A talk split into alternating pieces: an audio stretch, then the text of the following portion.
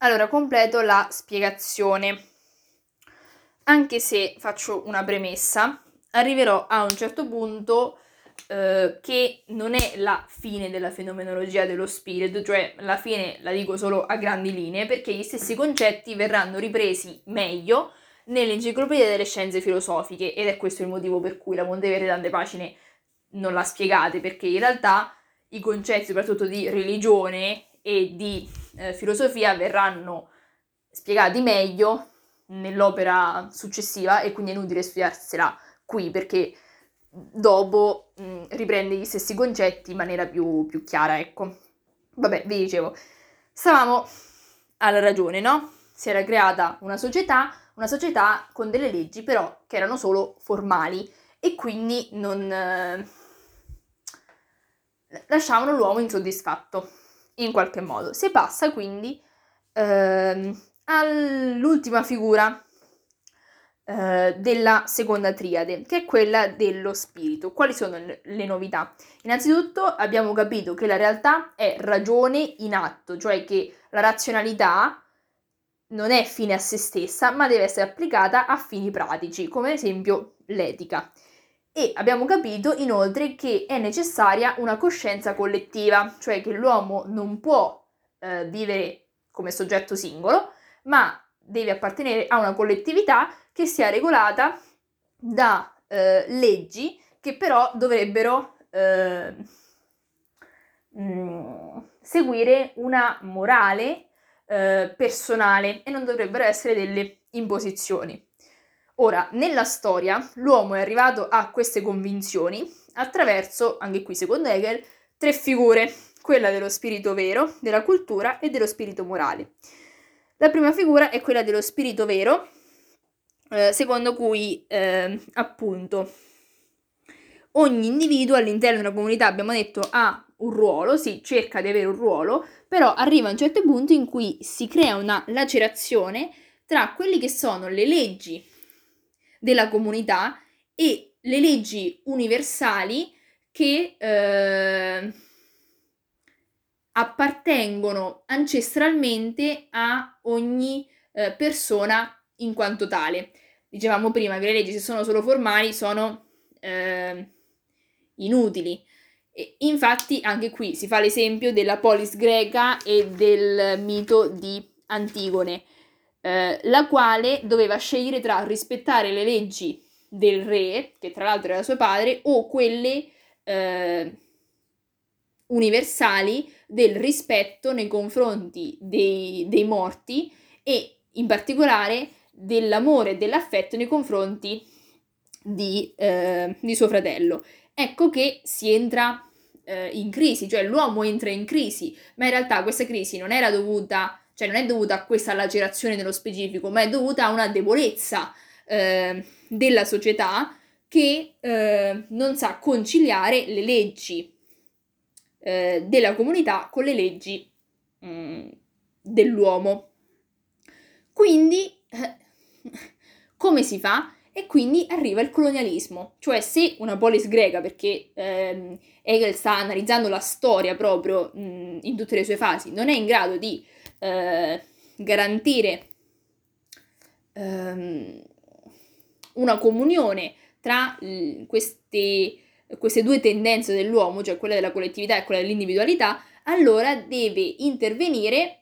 un'istituzione superiore, diciamo così, ovvero uno Stato straniero che sia più, eh, che sia più sviluppato e che quindi organizza sicuramente tutto, sembra nel migliore dei modi, ma che non, eh, eh, non fornisce eh, al popolo sottomesso, cioè ai sudditi, un fine da perseguire, perché non c'è identità collettiva.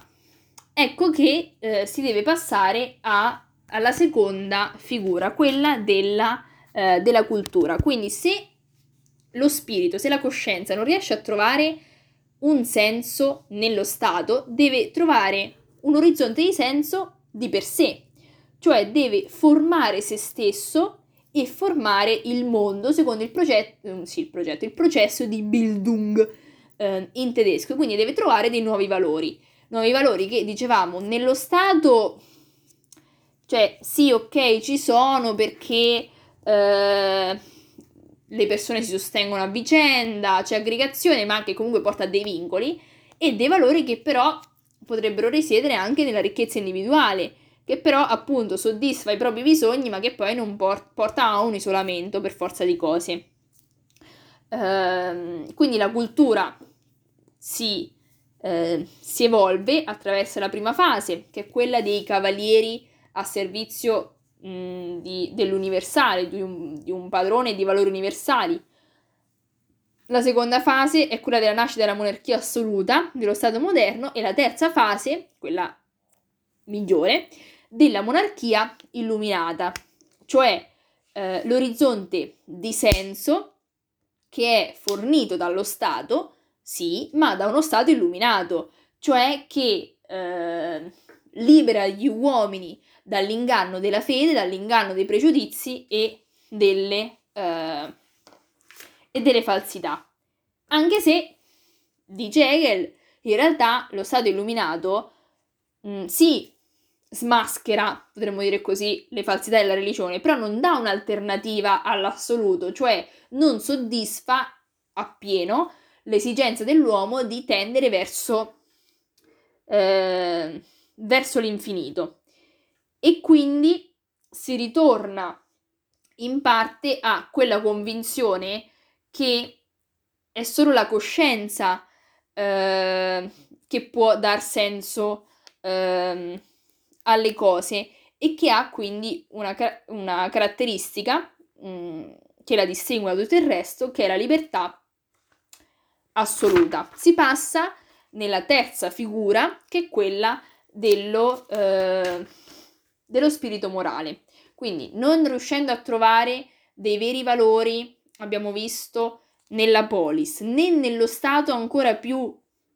organizzato, eh, la coscienza riconosce la sua libertà assoluta e si rende conto che l'unica legge possibile è quella dettata dalla coscienza stessa, cioè si deve, cioè la società, la collettività deve esistere, sì, ma deve essere basata su delle leggi eh, regolate dalla eh, cosiddetta morale della situazione, cioè ogni uomo deve essere capace di discernere da solo, in base al contesto, ciò che è giusto e cosa è sbagliato. E però grazie a dirlo e fargli tutti, cioè bravi tutti, però non è un, una scelta semplice ehm, in realtà. Infatti vedremo poi come saranno necessari altre, eh, altri due momenti per raggiungere la conoscenza assoluta, il punto culminante dell'analisi filosofica hegeliana, ovvero la religione e eh, lo spirito assoluto, i quali però, come ho detto, non vediamo adesso perché eh, saranno spiegati meglio nell'enciclopedia delle scienze filosofiche.